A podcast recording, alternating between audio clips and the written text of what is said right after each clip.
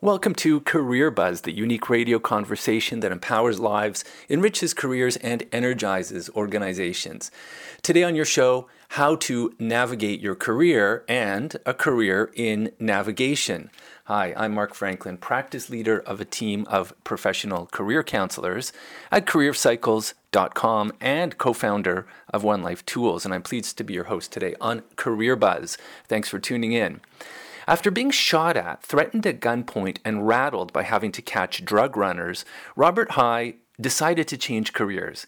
He left the U.S. Coast Guard and began a new career chapter as a private yacht boat captain. Hear Robert High's fascinating career story and take a tour of the 150 foot Cabernet yacht in the second half of today's show. But first, last week on Career Buzz, I interviewed John Hogan, who'd accessed Canadian career counseling from the Middle East, where he'd been living and working. John wanted to make a well informed and inspiring career choice at this age and stage. So he sought the help of a career professional.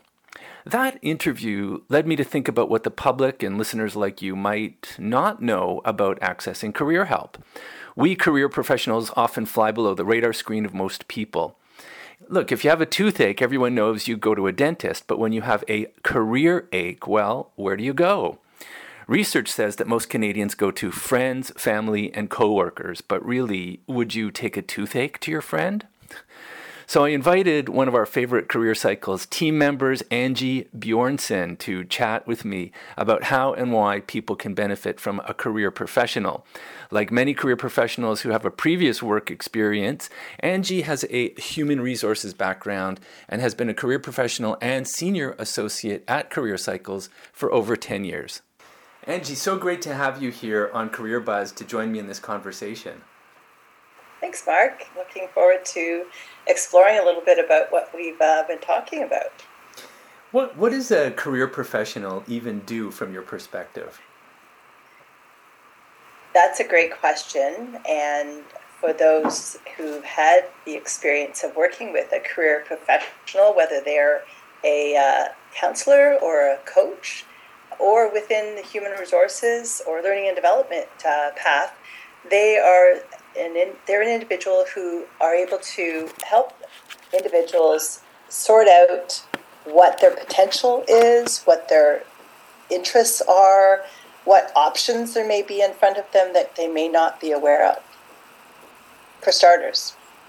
Nice, yeah. That can be really helpful in especially these days with so much disruption, but helping people both um, step back and reflect in an organized way um, take stock. What are my skills? What are my interests, as you say? Um, and, and also, you know, things that you want change. And so, what is important to you now, I think, is a key thing because it may be different than from the last time people decided to make a career change. And so, what's important to you now, and how might that influence either changing your role within an existing organization? Because I think like something like 60% of our clients are employed and are looking to either change roles within their organization or move on. Um, and maybe 40% are in transition already, looking for their next thing. So, what kinds of questions do you hear when clients come, Angie, and, and start the process? What kinds of questions do you hear from them? It can be very uh, specific. It can be, uh, this is what I've been doing. I don't want to do that anymore. I've been thinking about this, but what else? It can be, I, I really have not been successful in anything I've been doing and sending out resumes and applying through interviews. Uh, it's not working. So what else? What am I missing? And it, and it can be, it can be all kinds of things. It can be I really want that in, that next job. How do I prepare now? With my current employer to land it. Yeah, I hear I hear some similar questions. Different ages and stages of life seem to lead to different kinds of questions. So I find that if you're a kind of recent graduate, it's sort of what next? You know, what am I going to do after I graduate? Or I've been working for a while and this isn't quite what I thought, so what's next for me? that's more aligned with what I want now. Um, Mid career, you know, how can I do better? Like I'm hearing a lot of that. I've done a lot of different things and I want to do better. I want to make more money. Lots of people, of course, say that, but not just make more money. I want to feel like I've got a better team or I'm working towards something and making a difference in my work.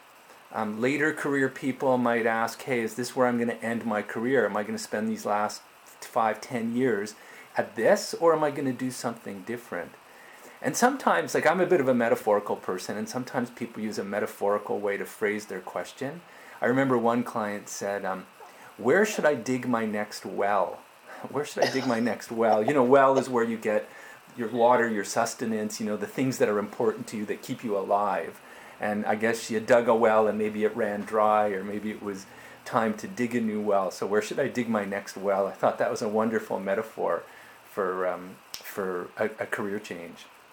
I like the idea of being on an island. Which other islands do I not know about that I want to explore? Yeah, like a career happiness island, right? It's absolutely. Of, it's just out there. I can see it beyond the horizon, and yeah. and um, which which one? There's three islands out there. Which one is the best one? Which is a nice little exercise that listeners could even try, right? Like you know, if you had let's say five. I like to ask five. What are five career happiness islands? And I challenge listeners to come up with. Um, five different career ideas. Usually the first two or three are easy because you've thought about them, but it's numbers four and five that are the really interesting ones because you're pushing yourself a bit further to think about other ideas. Yeah, and then uh, what populates uh, our thoughts then is often uh, thinking about who I can talk to to explore that possibility further. So great. Exactly. Like field research, we call that, you know, where you get a chance yeah. to talk to an insider about about that career, right? The worst place to stay um, when you're trying to imagine another career is in your own imagination, right? And there's lots of research that shows that you're gonna you're gonna focus on things that you think are important, and you're gonna conveniently forget about the other 27 things about that job that you might not have noticed. So the best place to be when thinking about another career idea is is talking to other people in front of other people who are doing that, who have made the decision that you're contemplating. There's a great podcast uh, by uh, Daniel Gilbert on NPR on Hidden Brain about this very thing that I have students listen to in, in the course that I teach, and they they love it. He explains why the research why it's so important to talk to insiders about any decision, a relationship, even like what restaurant should I go to, um, let alone what career should I pursue. I think you're touching on some important network uh, uh, exploration that needs to happen. So, career, our careers, thinking about the last three years with uh, our pandemic and all the other disruption that life uh, is throwing at us these days, it's no wonder people are in a bit of a uh, in a bit of confusion. Like, what should I be doing now? What's really important for for this next uh, part of my journey, this next chapter. It, it, will my employer still be around? like, there's all this, there's all this chaos when it comes to, um, you know, the uh, the vision of uh, next options for for our clients. Yeah, I mean, career career management in 2023. We're recording this now in in the new year, and and you know, you might ask why is career management important this year and as we move more into a skills-based economy where employers are more interested in the skills that you bring than the credentials that you might bring and as we see the tenure in jobs get shorter and shorter, I think in average in Canada now it's two two and a half years or two years and change. And and like you say, over these past three years with the pandemic and the disruption and change, um, you know, employers, a lot of things are happening with employers, and a lot of things are happening inside individuals as their values shift and change because of what they've experienced in the pandemic. And, and you know, I think career management has never been more important. Um, what do you think about the times that we're in? I see two uh, vantage points. One is people are frozen in place and think this is all that there, there is when perhaps they can have a conversation with their employer and get a little bit more comfortable with some of the changes and begin to re shift a little bit and begin to um, add new skills into their uh, inventory of uh, talent. So, so that's possible. Um, I think there's a lot of scare tactics when people are reminded every day that we're we've got um, people who are present, you know, presenteeism, but they're not really here. Well, I think that the idea this is call to action. Let's really make sure we're connecting with our employee population, and let's make sure that we ourselves are are engaged in what we do. So, right. There was that there was that phrase people were using in 2022 anyways called quiet quitting right? Like yeah, you haven't yeah. quite quit. You're, you're quietly just hanging out. That presenteeism that you just mentioned right? So this was a bit of a thing in 2022 and you know people i think people's values changed and because of all the time that we spent at home and recognizing the importance of family and personal connections and people are feeling that and, and you know if they're not and getting what they're wanting from work they're they may be I don't know, feeling a little bit um, discouraged and looking for something more meaningful or more aligned with their values. Mm-hmm. So, staying open, I think, is really a key piece here. Um, you're listening to Career Buzz here on uh, CIUT 89.5 FM worldwide at CIUT, CIUT.FM. I'm your host here, Mark Franklin. I'm having a conversation here with one of our Career Cycles team uh, members, associates, uh, Angie Bjornson. And uh, we're, we're talking a, a bit about an interview that I, I conducted last week. Uh, some of you may have heard with John Hogan, uh, a, a, global uh, training and development leader. And he was talking about utilizing career services to figure out his what next when he was still in the Middle East and he actually accessed our services um, before arriving back in Canada to make his next career transition. And I'm going to play this very brief, um, sort of a short uh, description about why he chose career cycles, Angie, so that you and I can kind of listen to what John has to say and, and reflect on it a bit together. John Hogan, why, why did you choose career cycles? I, I think there's a few things that um, really convinced me to to work with um, career cycles, and I, I've you know I've worked with a, a few previously, but um, without a doubt, career cycles has been the best experience. And and for me, there, there are a few reasons for that. First, it was really the storytelling. Um, I found that incredibly rich to be able to reflect on my experience and present that that ability to sort of zoom in um, and and be able to translate my experience to others uh, in a way that was convincing. It was also the personal support, you know, having having someone to walk alongside with me and give me tough feedback sometimes, but just knowing that I was not alone and that I was throughout this, I was learning was really really important and improving um, from from week to week, and that I think really helped me um, build my confidence in my abilities so that I was thinking, you know, not just about getting any job, but, you know, what next? What's the best thing for me to do as my next step in terms of my own uh, professional development? Part of that is the basics, getting your LinkedIn and CV worked. But more fundamentally, it's who am I? Uh, what am I showing up with? And where do I want to go? Career cycles, without a doubt, uh, help me uh, get the answers to those key questions. So that was uh, John Hogan. Um, Angie, you you actually worked with John uh, a, a, little while ago, and, and he was our guest on Career Buzz last week. People can find uh, John's interview if you go to the uh, Career Buzz link at careercycles.com, and it was the January 3rd episode of Career Buzz. So, Angie so interesting to hear what, what John had to say um, he talks a bit about that narrative or storytelling approach. Do you want to just say a little bit about what that what that actually means? This is a very um, natural uh, way for people to tell you who they are, and it does it, it does allow for uh, an open expression um, of of where that uh, that individual has ex, uh, has expressed uh, some of the the feelings, the experience, the skills, the, um, the the desires of what they want going forward, some of the things that they've already been thinking about, Um, so it starts with that um, that way of unpacking one of those experiences, and then another, and then another, and being then able to relate it into whatever you're looking at uh, as new options, whether that's going back to school and getting a another degree, or whether that is uh, aligning to a particular organizational role. Yeah, and and it's so you know it's so interesting to allow clients to just tell their stories. They they seem to find it very engaging. So, like you say, Angie, it's a natural experience. They're telling us stories about a past job or a past project or a volunteer gig or even like an educational program that they took and what they liked and what they learned and, and uh, what their interests were and who they met and what they learned from the people that they met.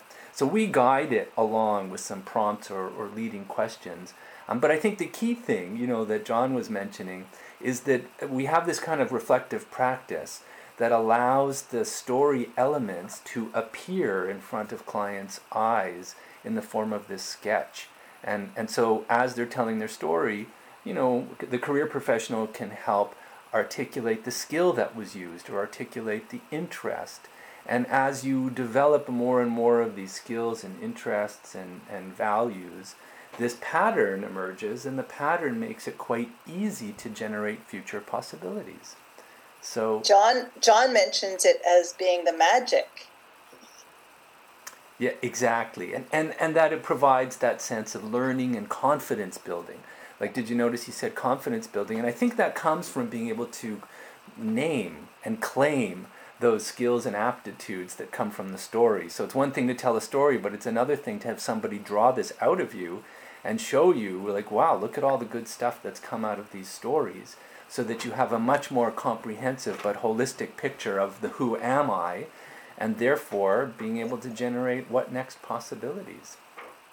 So yes, that that that reflection you mentioned, um, Mark, is really important. It's a it's a critical reflection. So, uh, as a coach uh, or a counselor, you have the option to give that client feedback and let it be here that they learn, not in the in the interview, right? When they're when they have a, a, that that on the line, right? A job offer could be coming up, so it, it would be really important that they're they're aware of how they come um, come across in their uh, communication.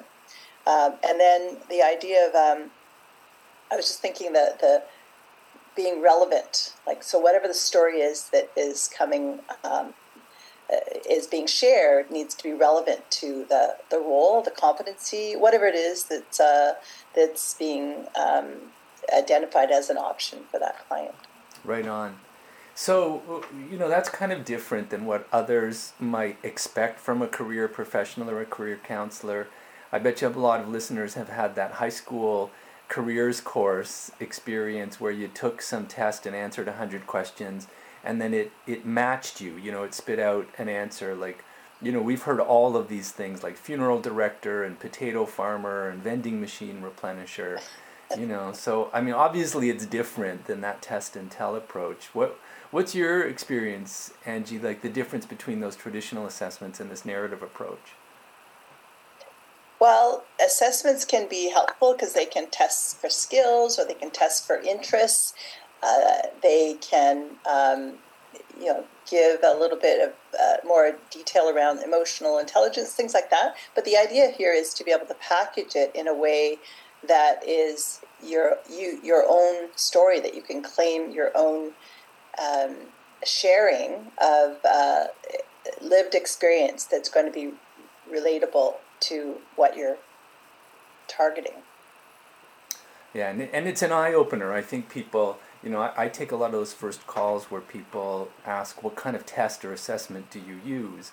And if I say, well, we use a narrative assessment, and then people are like, what, what does that mean? I've not heard of that one before, you know, because they're expecting this thing that they did in high school and yet um, you know there still is kind of a method in our madness right like there is a structure to this narrative approach and and the client experience like somebody like john um, angie so you know what what's that experience like for a client like john if they're working with with one of us what's that experience like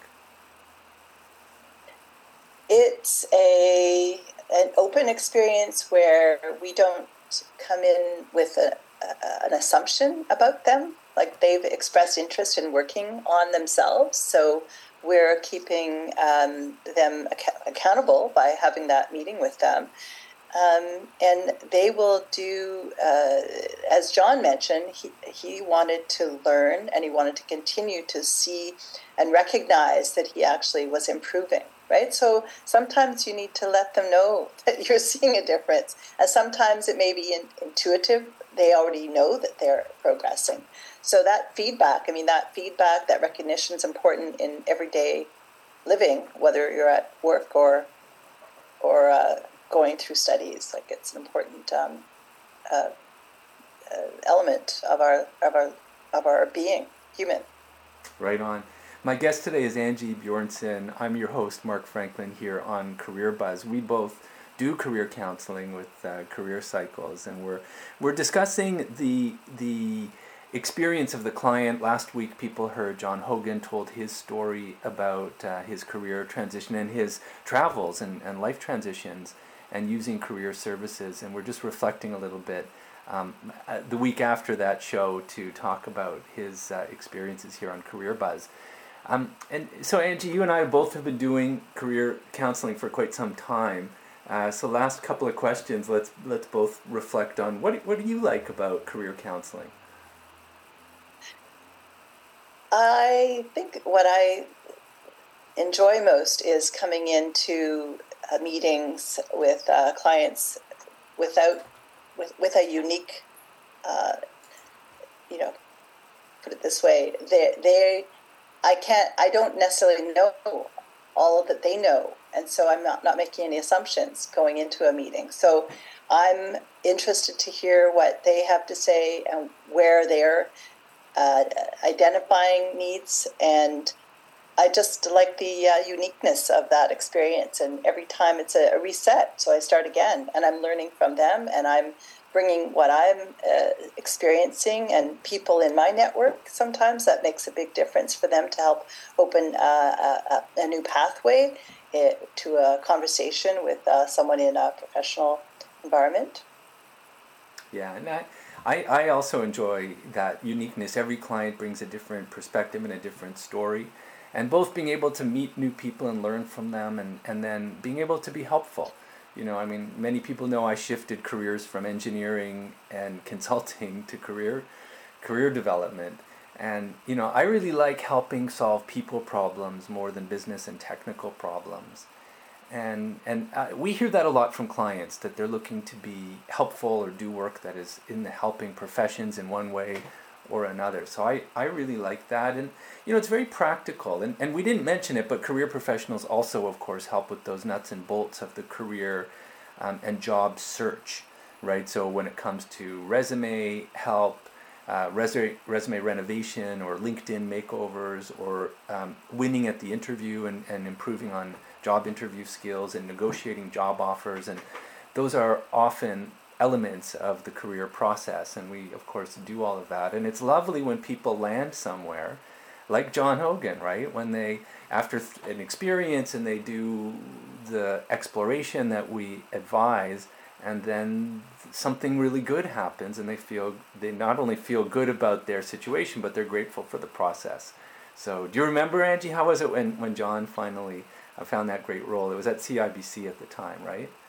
Yeah, absolutely. He uh, well, he was just um, really ready to land, and uh, he was very, uh, very organized in his thinking and uh, appreciative all of all the beyond the books um, approach that we, we we took with him, and um, you know expanded our networks. Uh, all of this helped to give him another um, another good landing in in his uh, very interesting learning and development uh, career path. He's he's offering uh, a lot of great skills now to the um, you know the the new graduates from university. I mean, how great is that to have such a practice leader?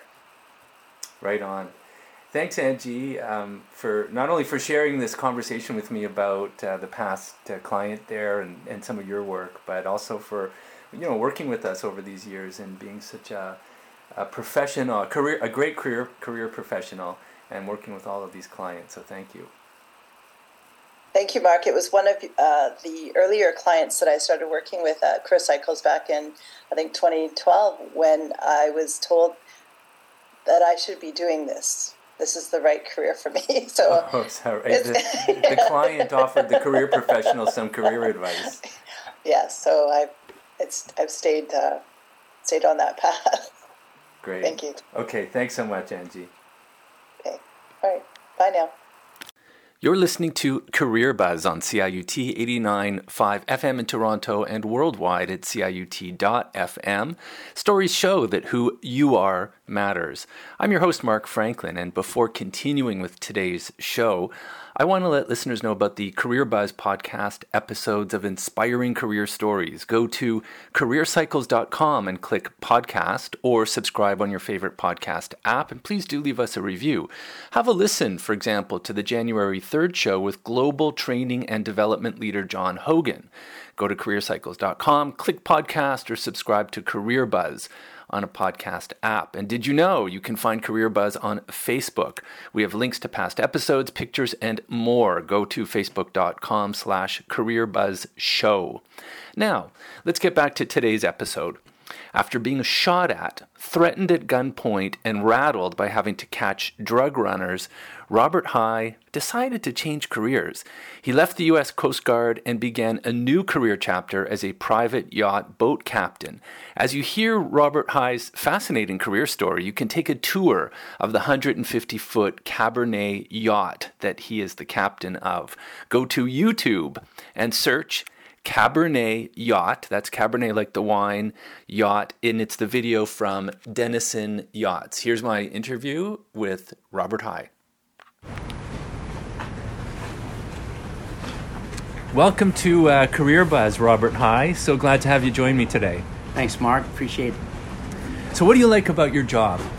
I tell you, it's a great job. Um, but people don't understand. They just say, "Oh, you drive the boat," and that's about one percent of my job. It's it's really kind of a being a CEO of a small Ritz Carlton.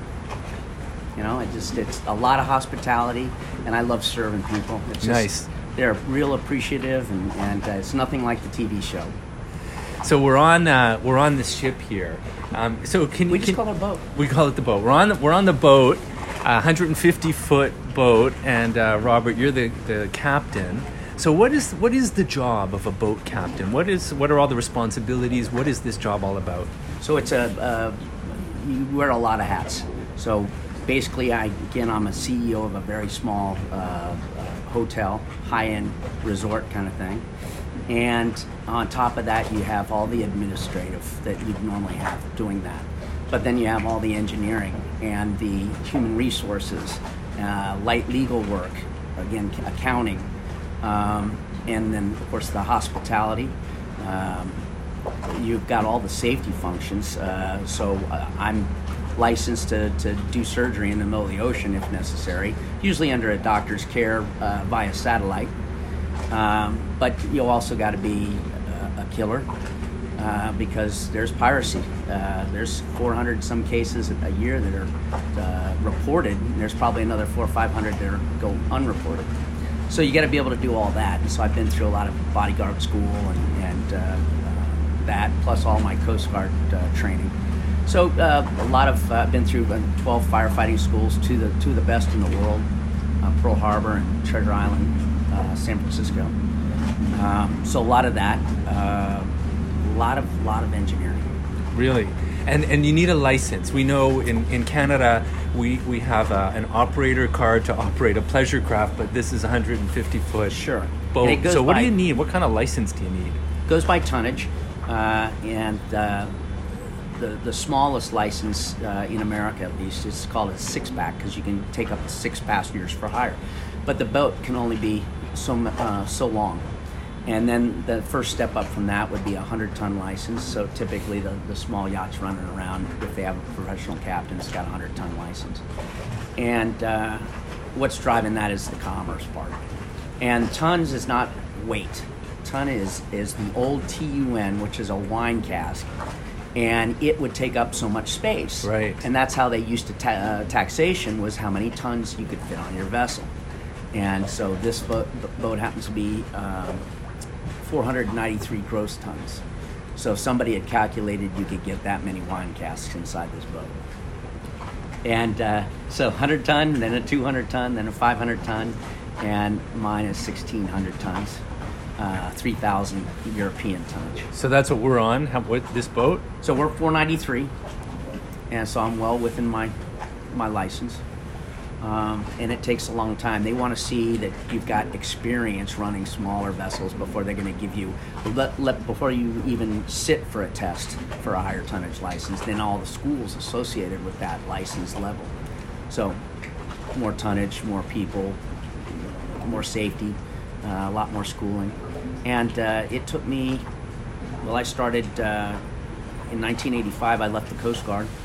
Uh, and I got my first license then, and uh, I got my 1600 ton at the turn of the century. So, So there's gradations. You have to climb climb up. They, they're looking for a lot of sea time, Gotcha. and then every five years you have to show sea time as well. So that's kind of like pilot's license. They need to have so many hours. Correct. So uh, what's how much sea time do you do you need to get to that? You got to have, uh, I think, 720 days in the last, or total, and I think uh, 360 in the last five years.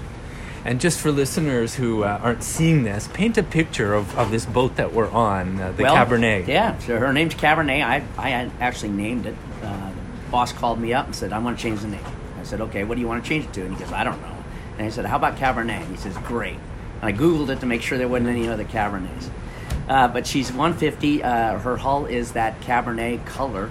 Uh, Cabernet like the wine. Like the wine, Yeah. sorry. Um, and the upper uh, superstructure, the house part, is a, uh, a cream colored. Uh, we call it oyster. And then the handrails, we have a, about 130 handrails throughout. Those are titanium nitride, which is about five times more expensive than real gold. Uh, but you don't have to polish it. So it you can imagine corrode. at Yeah. all. And uh, so you can imagine the, the gold tint uh, offsetting the cream and, and the red. How many bathrooms in this boat? we we get that question a lot, and people sometimes don't believe us, but there are 13 bathrooms on this boat. it's quite a boat. We'll take uh, and people can look at it on YouTube. Yes, right? yes. Just uh, look up uh, Yacht Cabernet on YouTube, and, and there's all kinds of walkthroughs and videos of her underway, and and uh, you'll see the whole inside. They'll, they walk through the engine room and everything, so it's it's really neat. And Denison Yachting is uh, I'm going to mention them because they're the guys that did it all. My guest today is uh, Robert High. He's a ship captain, a boat captain, professional boat captain, and we're uh, speaking to you on Career Buzz here from South Florida. I'm your host, Mark Franklin. So, um, Robert, how, how, how did you get here? What are some of the key twists and turns in your story that brought you from, I think you were starting boating as a kid, to starting to do this kind of professional boat license experience or boat uh, captaining? Well, I, I can uh, frankly say that uh, my mom and my dad got me in, interested in the ocean when I was a baby. And uh, my dad worked for uh, Owens Corning Fiberglass up in Ohio, and, and they had built a small sailboat uh, to show Sears, you know, that fiberglass is the future. And Owens Corning gave it to my dad. My dad, dad gave it to me when I was six and taught me how to sail.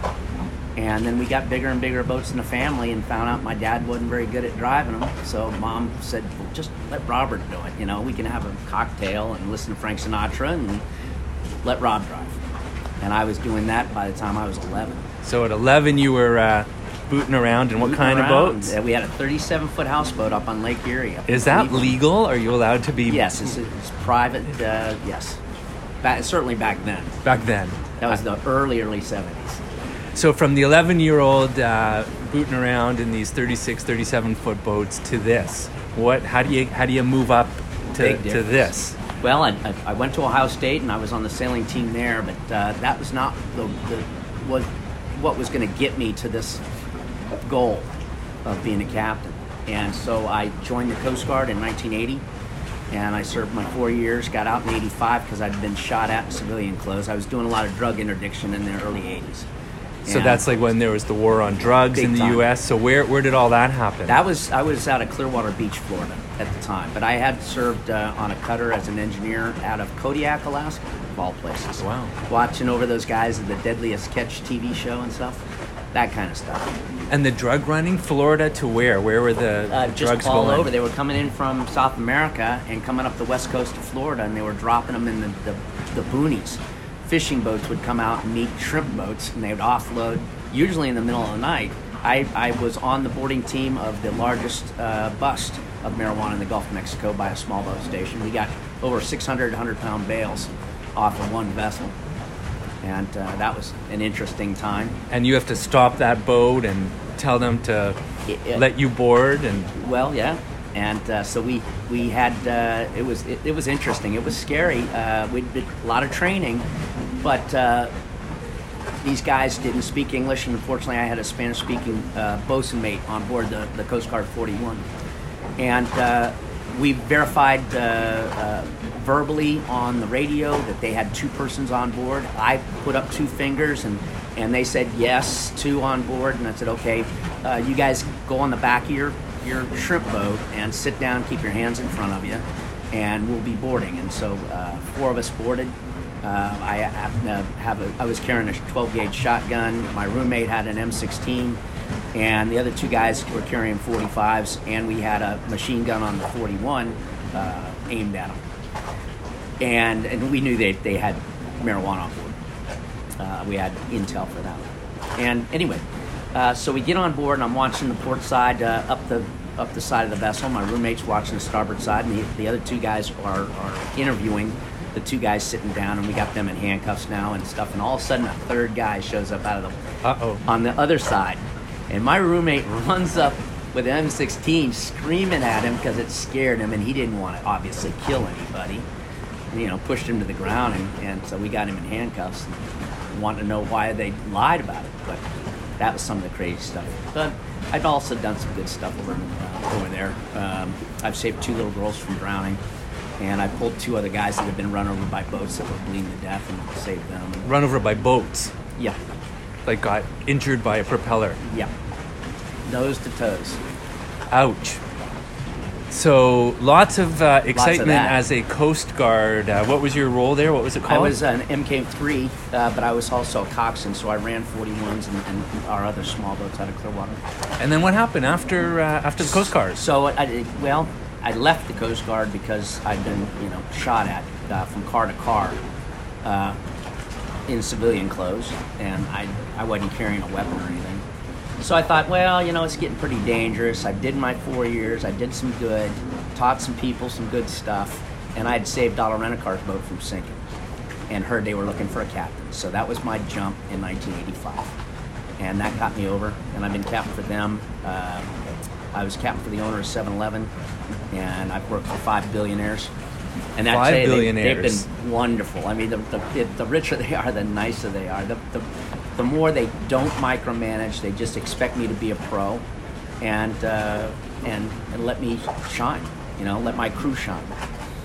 And that's what we're really proud of is, is when the owner walks off the, the, the gangway after a trip and he turns around and shakes my hand, or she, I've worked for a female, a Brit, um, you can see it in their eye that they had a good time. They're proud of their crew. Uh, we showed their guests and their business partners and all that uh, good time, and and so that's the real joy in it too.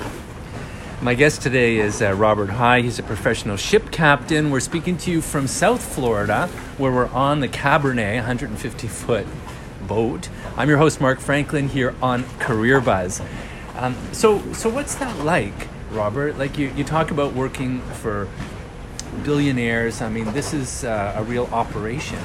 Yes. And you know, like how often, for instance, might this boat get used by the owner versus your need to be here and to be running the show 365 days a year? How does That's that work? That's a great question. And the answer to that is there is no answer to that. Every owner has different wants and needs. Uh, one wants to use it for business. One wants for pleasure. One somebody wants to charter. Uh, they just want you know, have their golfing buddies over. So they're all different. Uh, some want to fish. Some want to scuba dive. Some want to just bounce from town to town and and you know see the sights.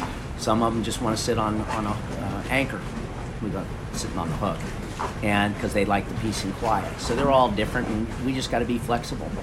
And so this one, what is the uh, who's the owner? What do they want uh, out of this? This guy is. Uh, uh, we've done it all.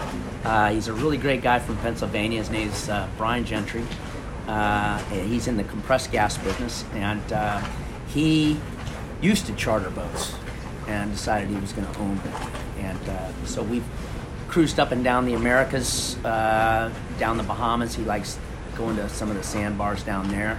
Uh, right before COVID, we were down in uh, the BVI because he had British Virgin Islands. Sorry, Yeah. yes.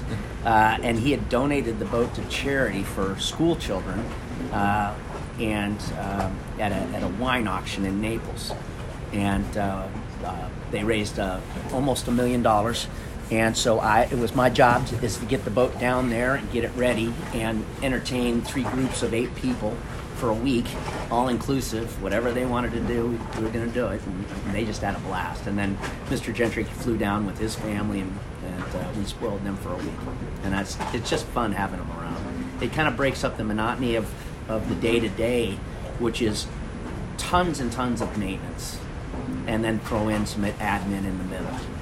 So, so for the last few years, I mean, it's COVID, so that's not normal time. But what sort of percent of the time is the ship in use versus it's uh, kind It's of very waiting? little. We are we are for sale, seriously for sale, um, and so we keep the boat prepped for showing.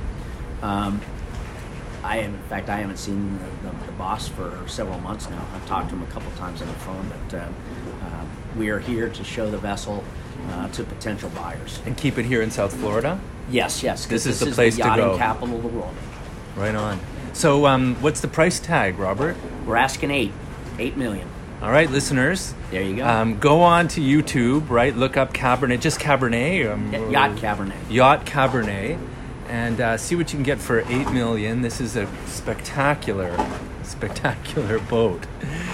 So that's that's amazing. So what what what's next for you, Robert? If uh, if this gets sold, and um, will you stick with the boat because now you know it, you're intimate with and it, or that what- is what's very useful happen? to the new to a new buyer is that uh, uh, oftentimes at this level of this size vessel is they may probably don't have a professional captain already working for them and if they do they don't have the license to run this so uh, uh, we've had several people um, look at the vessel and they, they all said well you know we want to make sure that you're going to go with the vessel and of course i will because like you said i know the boat and uh, that makes engineering so much easier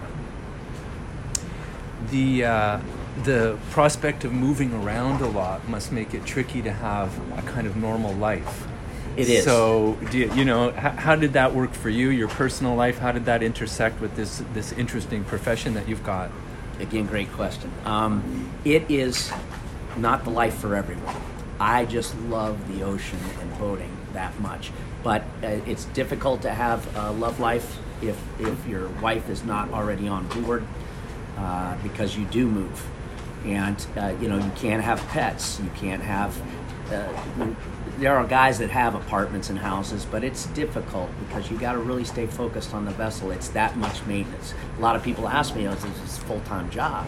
And it's absolutely a full-time plus when they when we have guests on board we're working 15 16 hours a day easy sometimes more every once in a while a little less uh, but it's only for like a seven day jaunt usually it's, and then it's a between movable hotel. jaunts, then how many hours a day is it when you're between then it's things? we do 40 hours a week unless it's uh, it's something's odd you know and just to give uh, listeners a picture here, you're not the only one working on this ship. So, what is Correct. the crew? When we're fully operational, we're running with nine. So uh, we'll have three stewardesses, a chef. Uh, we'll have a chief engineer, myself, a first officer, and uh, deckhands to fill it out. Wow. And so, what are they doing when you're not They, operational? If the boat's clean, oh, we're not operational. Uh, maintenance. It's it's waxing. It's kind of like you know how, how they paint the, the Golden Gate Bridge. They start at one end and go to the other, and then they paint it over again. Well, we do the same thing with waxing. So they start from one end, go to the other end, and uh, top to bottom. Uh, but there's so much other stuff. I mean, we have scuba divers that are supposed to be here today, to clean the bottom of the boat. Uh, that has to be done every month. Uh, just the maintenance on the engines uh, and and the repairs take quite a bit of, of action. So that us engineers are, are busy. So the team is still working 40 hour weeks, even while the boat's sitting here. It yes, tied up to the dock. There's just it, it's on and on and on. It's you know, boat used to stand for bring on another thousand, and now it's bring on another ten thousand because they're always breaking. And it's not this vessel. I love this boat. It's a Sensation 150, and she's built quite well, but uh, they still take a lot of maintenance. Um, and just to finish the last thought on the personal life and the interaction, Oh, right? Did you so Yeah, so you're moving around. Uh, so have you been able to have the family, No, kids? I've never been married. I don't have any kids. I girlfriends here and there. Uh, I did get to when I was a ship captain. I did get a lot of time off, and we all worked out of New Orleans because I was in the oil industry. And so I did have a girlfriend who had a horse farm, and, and so I was home uh, once a month for 14 days, and then back to sea for 28 days. Uh, but she understood. Thank you. So Yeah, that was a lot of somebody. That was somebody admiring the boat from a parking garage who just looked out and, and was just shouting about how much they like the boat. We are on a lot of video and photos. Uh, just people see the, the, the red hull and and then see the name, and it just people take a lot of pictures of, of Cabernet. Um, if somebody were interested in becoming a ship captain, right? And it's interesting, we're going to have listeners who are curious about that. What, what advice would you have for them to get started or to find out like the next step after let's say they already have that operator card you know they know a little bit about boating but they're interested in this career I would say, yeah, uh, it sounds like they were agreeing that they've already got the, the, the sea in their blood, because you gotta, because you're giving up so much personal stuff, that you you gotta have the want. Uh, but the, from that personal, from that card you're talking about, the operator's card, uh, anything, any learning experience through the U.S. Coast Guard Auxiliary or the Power Squadron is fantastic. Uh, and going to work for somebody that, that needs a, a deckhand, you know, maybe on a, a, a small commercial vessel in your town or, or anything like that, or, or come down to Fort Lauderdale and, and do day work and, and get your foot in the door that way. is this the place to come It is. Fort it is the Lauderdale yachting if you capital wanted of the to world, and that is it is definitely the place to come. is there like a website for deckhand opportunities like you know a job board for There this is. kind of It thing? It's called Daywork One Two Three. daywork123 dot, dot com. Dot com. And there's all kinds of jobs on there. Now the minimum for uh, on these uh, larger vessels uh, is the crew has to have STCW 95, and that's standards for training, certification, and watchkeeping. And the minimum is a one week course for a thousand bucks. You go through firefighting, first aid, and safety of life at sea. Like they put you in a pool with a bunch of people, and, and they have you uh, inflate and, and, and flip life rafts and, and do swims together, like if you were offshore in a sinking vessel kind of thing. So all kinds of, of that's the bare minimum. Is that an international thing? That, That is. STC. Everybody- So if you were in Canada, where would you find that course? Do you know, or if you? Yeah, yeah, Google it. Yeah. I, I use Marine Professional Training. It's the I Marine think the Professional finest, Training. and it's in Fort Lauderdale, MPT, and uh, they have a website. And I'm sure if you called them, they they would be more than happy to give you some guidance uh, on how to proceed forward. and then you can get that STC certification. Then you get to be on. You could be a deckhand or do any You of could. those roles, and from there you can start getting licensed. Is there Certainly. a licensing body like a college of? Uh, you in know, the that- United States is Yeah. the U.S. Coast Guard, but Yeah. uh, internationally, each flag, each country has their own. Um, and so you could go to school at, at those countries, and they're all signatories to the IMO, the International Maritime Organization, which kind of sets the standards for the rules. And uh, so STCW, that's why they call it STCW. It's the standard for training, certification, watchkeeping, no matter where in the world. Is it typical that a college program would offer some of that training, They or might. do you really need to do it kind of They might. hands I mean, on? there's there's a couple. Uh, there's several colleges in the United States that are dedicated to maritime. Uh, and I can't recall all of them at the moment, but uh, you get a degree in in marine transportation and you get the knowledge to then once you graduate to go out and, and uh, get a license similar to mine marine, marine transportation so if listeners are interested probably in coastal cities colleges New York's would have got it SUNY uh, Texas has got uh, down in Galveston uh, Texas A&M Galveston and uh, I think there's a couple in New York actually we'll check for Canada likely in Halifax Oh, sure. Nova Scotia and Vancouver we would find would some of the similar think so. things definitely for the Great Lakes. Uh, and so, just you're taking courses. Uh, hopefully, you live close by over one of these schools. Like I, Fort Lauderdale again is a great place. They have crew houses too for you to live in. It's a little, little less expensive than a than a hotel while you're taking these classes. But uh, you know, there tend to be one or two week classes, uh, and you build up those. Uh, and these these schools will tell you what what classes you need to take whether it's meteorology or uh, stability. do you, do you need those courses even if you had like the, you said chef and there's like stewardess They stewards do and not. They have to have STCW because my team all are capable of, of fighting fire. Right. So That's you need that thing. to be- first aid.